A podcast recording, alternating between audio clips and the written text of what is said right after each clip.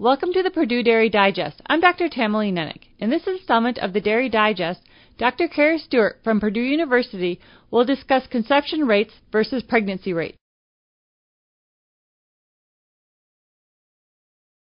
In order for farms to stay profitable, their cows need to be producing a calf on a regular basis.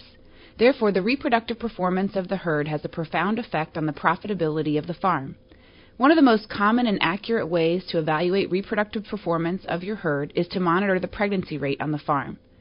There are other means for evaluating reproductive performance, such as conception rate, services per conception, calving interval, and several others.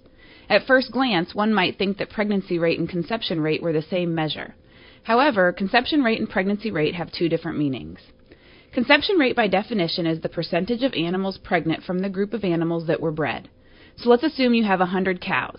Of these 100 cows, you detect 50 of them in heat and breed those 50 cows.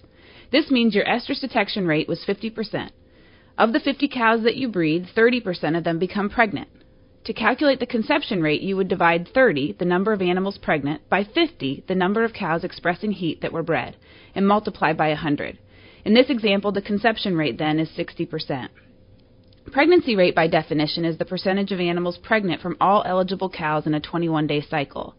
All eligible cows includes the cows that did not show estrus and were not bred. To calculate pregnancy rate using our previous example, we would divide 30, the number of animals pregnant, by 100, the total number of eligible cows to breed, and multiply by 100.